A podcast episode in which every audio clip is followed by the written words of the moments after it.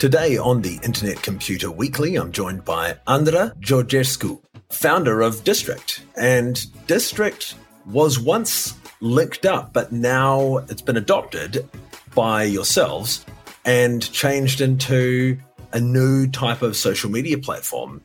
So, what is the full story of Distrikt? How did this all come about? So, Distrikt or taking over the Linkedup project, actually, the idea came up at Tokyo Capital. I'm part of the team there, and uh, Aurel, our co founder, is also part of the team there. And we're big fans of Dfinity, of course. We were watching this project for, for years. And we came across this article. We, of course, saw their uh, Davos presentation and really excited. But this article that they wrote was actually kind of implying that this was just a demo app and they were um, open to the idea that the community could take this demo app and just develop it further and see where it uh, leads. And I think it was early February. and I was talking to Aurel and we were like, this is something that we could do. We should do it. And we got super excited. And the next day we emailed the Dfinity Foundation and told them that we read the article. We were really excited about this opportunity, wanted to invest in it, wanted to develop it and give it a shot to survive in the real world as a real thing. And they said, yeah, sure, we'll uh, totally support you. Ask us anything you need. And that was the beginning of Distrikt. We took it over as Linkedup. We really like the vision of having this professional dimension to the social media. And then as we got into more details about the vision and nailed out a sort of roadmap for this project, we saw it developing more into a community development tool. So still professional in many senses, but not restricted to that and empowering users to create groups that they govern themselves and have a lot of autonomy over. And then like build these communities, interact uh, maybe let them merge and create this dynamic social dimension. So, what is the purpose of breaking up these social groups into smaller communities? This is an idea that's been brought up a numerous times, I think, by this stage on this podcast. But I'm interested to hear what Distrikt's perspective is on this.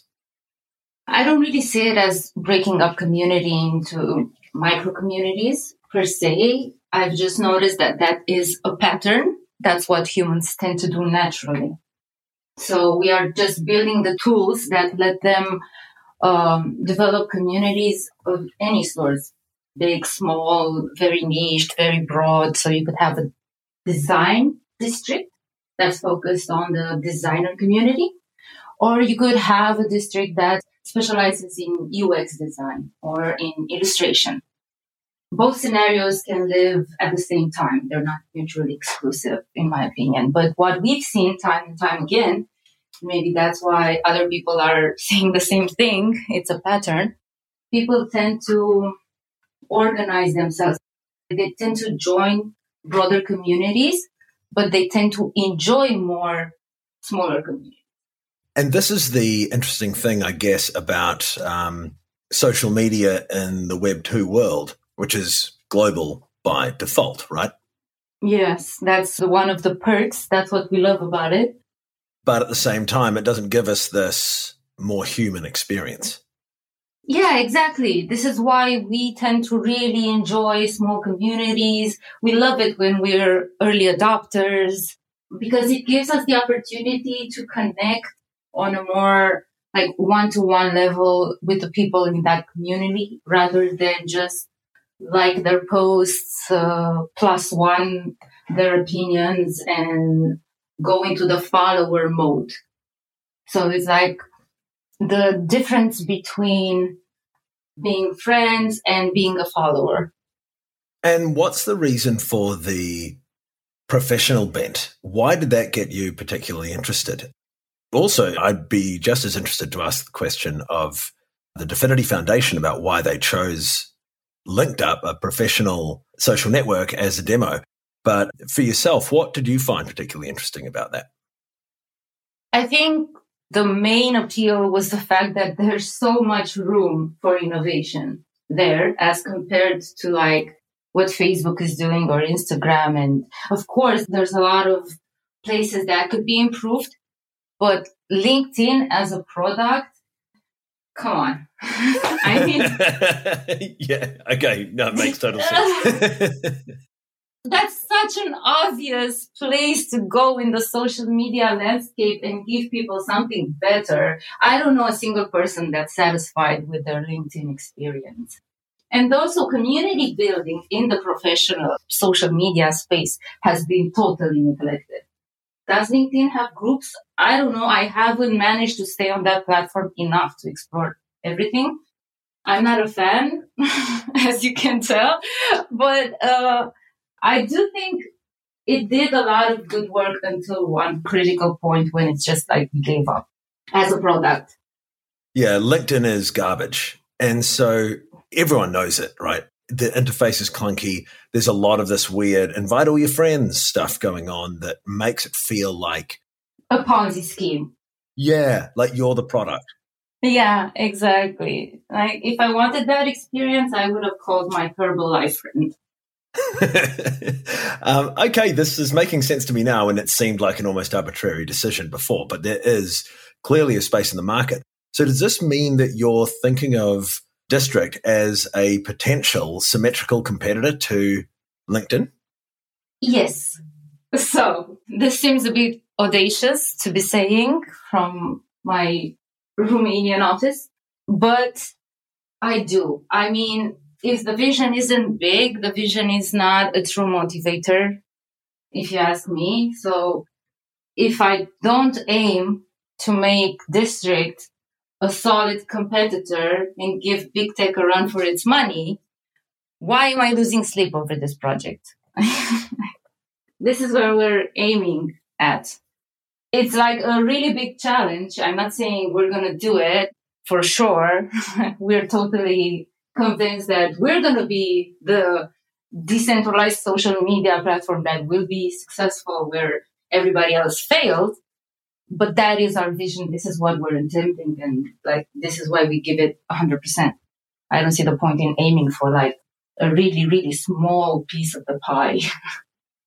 and have you found it easy to work with the internet computer? Do you feel like that is providing some kind of advantage? Yeah, I mean, of course, it's still early days and we're going to grow as the internet computer grows. That's obvious to me in terms of capability, in terms of how we decide to structure things. But even from early on, the experience was way more seamless and, and felt more organic than developing on other blockchain platforms. And this is like, this is not my personal experience. I'm not a programmer. I'm not a developer, but this is the feedback that I've received from our development team. And uh, it's pretty good. So they're very excited to be working on this technology. Even with its current limitations, I like, we're not drinking the Kool-Aid here or what's the phrase. We understand that we're a bit limited maybe by the canister model right now, uh, canister size. Like everybody is finding workarounds as we develop further, but that's just because we're really early on. I don't see a big issue right now. So speaking of early on, what's the roadmap? So yeah, the whole internet computer development experience has been really good for us. We are very excited. We're actually just experimenting with a new, not necessarily experimenting, but we've totally changed our MVP. We initially wanted to go for a multi canister model. And then we decided to switch it to a single canister and just move fast and deliver everything in one go. So that's exciting. Expect a launch pretty soon and expect chaos. So, when you say a single canister model, is that single canister going to hold user profile information? Yes. Okay. So, because I was speaking with Rick from Discover One, and he's taken the same approach for exactly the same reason. Yeah. Yeah. That's what I'm saying. Like most projects that are building on top of the internet computer right now. Of course, we know there's not a lot of us right now, but like I've seen a lot of people show interest. We've all faced kind of the same process going forward. And we found solutions to everything that allows us to launch and onboard users and give them this experience.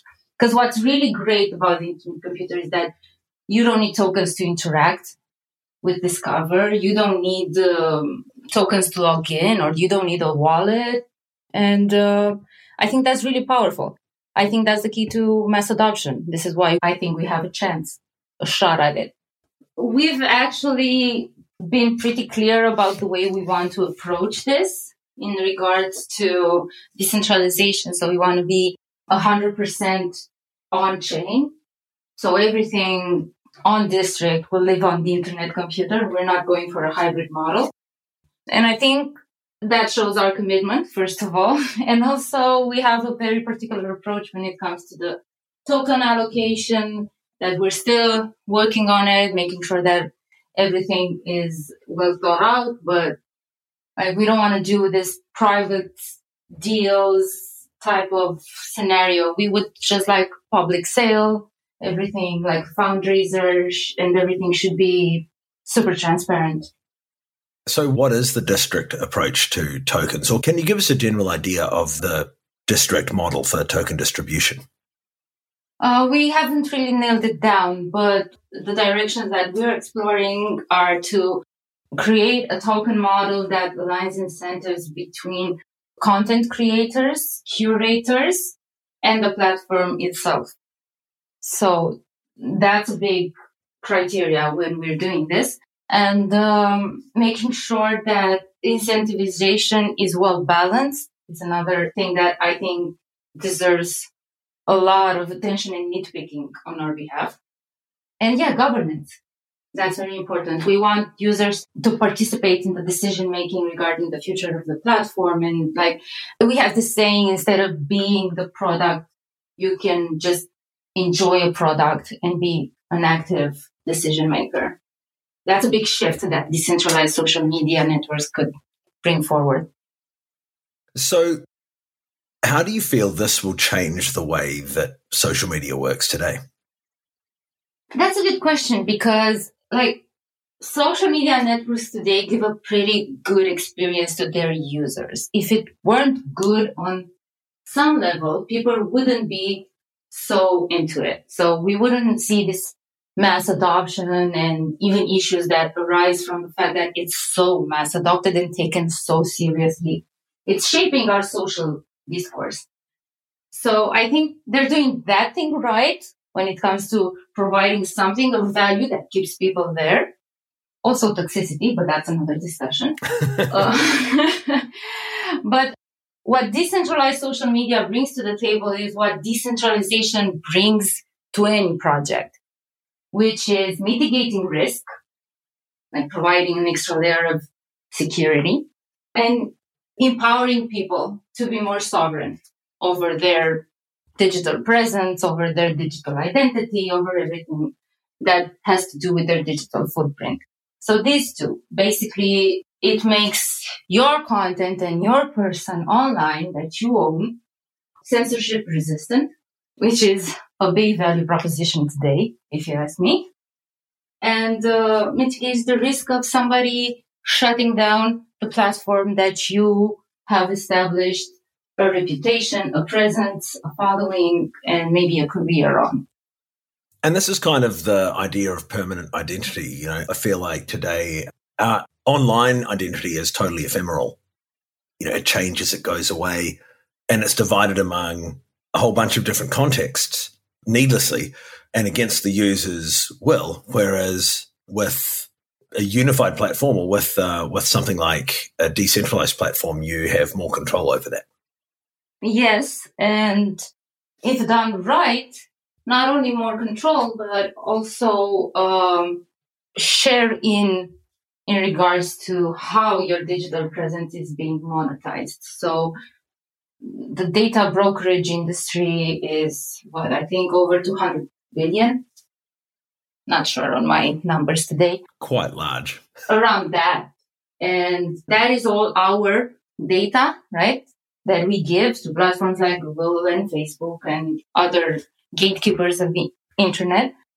And there are a lot of people, people that don't mind this. And that would be fine because they have a right to give their data if they so wish. What is not fine in this scenario, in my opinion, is that you are not being a good steward to my data and you are not being held accountable to that. So let's take the data leaks that actively put people in danger one way or another. If not, at least they make them uncomfortable having their private information out there. And if those platforms that haven't been taking care of their users' data were in any other industry, in the financial industry, for instance, if I gave you my money, not my data, you would be held accountable in some sort. I mean, there would be some way of making sure that when I give you my data willingly to make money with, fine. At least to take care of it, you ensure my privacy, you make sure everything is, I don't get to suffer on top of not getting paid. yeah. Do you get my drift? I mean, yeah, absolutely. So I think that's like a problem that people are starting to be aware of and that a decentralized social media platform that allows governance and empowers users to be sovereign and make decisions for themselves could definitely improve upon and give a better experience. What the challenge is here is to give them all these extra perks, right? So privacy, censorship resistant, governance, and not take away anything else that they're used to getting in traditional centralized platforms like a great user experience and community and uh, you know that seamless feel to navigate through that ecosystem yeah, I mean, I kind of feel like that's been built by billions of dollars. And for me, I guess the biggest pushback I have is I have a hard time seeing how this can be replicated by a team of less than the 20,000 people who work at Facebook or something. Do you know what I mean? Yeah. Yeah. It's pretty overwhelming to think that that's the end goal for us because we're still so early on. But we love a good challenge, so. yeah, the gauntlet's been thrown down. Yeah, we're we're pretty psyched on working on something that we believe has meaning, not only potential as you can see, like I'm very passionate about the industry. Maybe too much so. I don't know. But uh, it feels good to have your work aligned with your values. It's a very nice feeling for us. Yeah, and something not many people get to. It's a luxury, I suppose. Exactly. It's like we don't take it for granted. So, with that said, you know, how do you see this changing the world? So at an individual level, in a world where distrikt is successful in its end goal, it will empower people to become more autonomous and self-reliant when it comes to their digital presence, especially social digital presence, which is something that blockchain and crypto has done very well. Like educating people and shifting their perspective from being dependent on mom and dad, like banks and governments, and knowing that there's a safety net if they mess up, to like owning the fact that they're autonomous and that they are the sole decision maker and the sole person responsible for their decisions, but also for their wins, not only like fails. Do you feel like this is inevitable, or is it essentially a differentiated product, or is it an evolution of social media? That is the question, I guess, that I'm trying to roll around in my head. Oh, I personally see it as a natural evolution, not a different product. What we're going for is giving you the same benefits, like I said before, that you're used to, not taking away from the quality of your experience, but adding on top of them the benefits of decentralization and, and everything that blockchain has to offer. So it's an evolution because it doesn't change. I think for the end, for us, it does, but for the end user, what they experience, they're just going to experience the same, but better. I get to use Distrikt and it has features that I'm familiar with, but it also has tokens and it also asks me if I'm okay with what they plan to do. What are my stances on the future of the product? And it gives me a lot of power over my identity and how I choose to use it. So I think that's an evolution, definitely. I don't think it's something, it's not a new species. It's just a better one. So, armed with this knowledge, what should people do next? I think, like, if you're hearing this and you're thinking, yeah, that seems like I could get behind this, get behind this. Because I think if a project, not necessarily distrikt, but if a project like distrikt is to succeed and is to make a difference in this world, it will be if the crypto community, the space, the environment where this project emerges from, rallies behind it and supports it, which is very challenging in today's climate, given the fact that tribalism is so aggressive, let's say. Yeah, I think if we would like to see a social media platform that's decentralized and built on a blockchain and introduce all these amazing features to everybody, like mass adopted, right? We will need to leave beside our tiny disagreements and, oh, I don't like this particular thing about the blockchain or about its competitor or whatever, just support projects that have a chance of making it. Because it's never going to be perfect. It's always going to be a trade off. We've seen it time and time again. And I don't think that should stop us in supporting people that want to iterate further and want to like improve on what they have just because what they have right now is not perfect in our book. So, how can people learn more about Distrikt and get involved in the project? Uh, maybe test out this uh, first release. So, actually, today we are launching a website, an internet computer native website that allows you to reserve your distrikt account and claim it when we launch the MVP. So that's like my call to action to how you can support the project, how you can get involved and participate right now.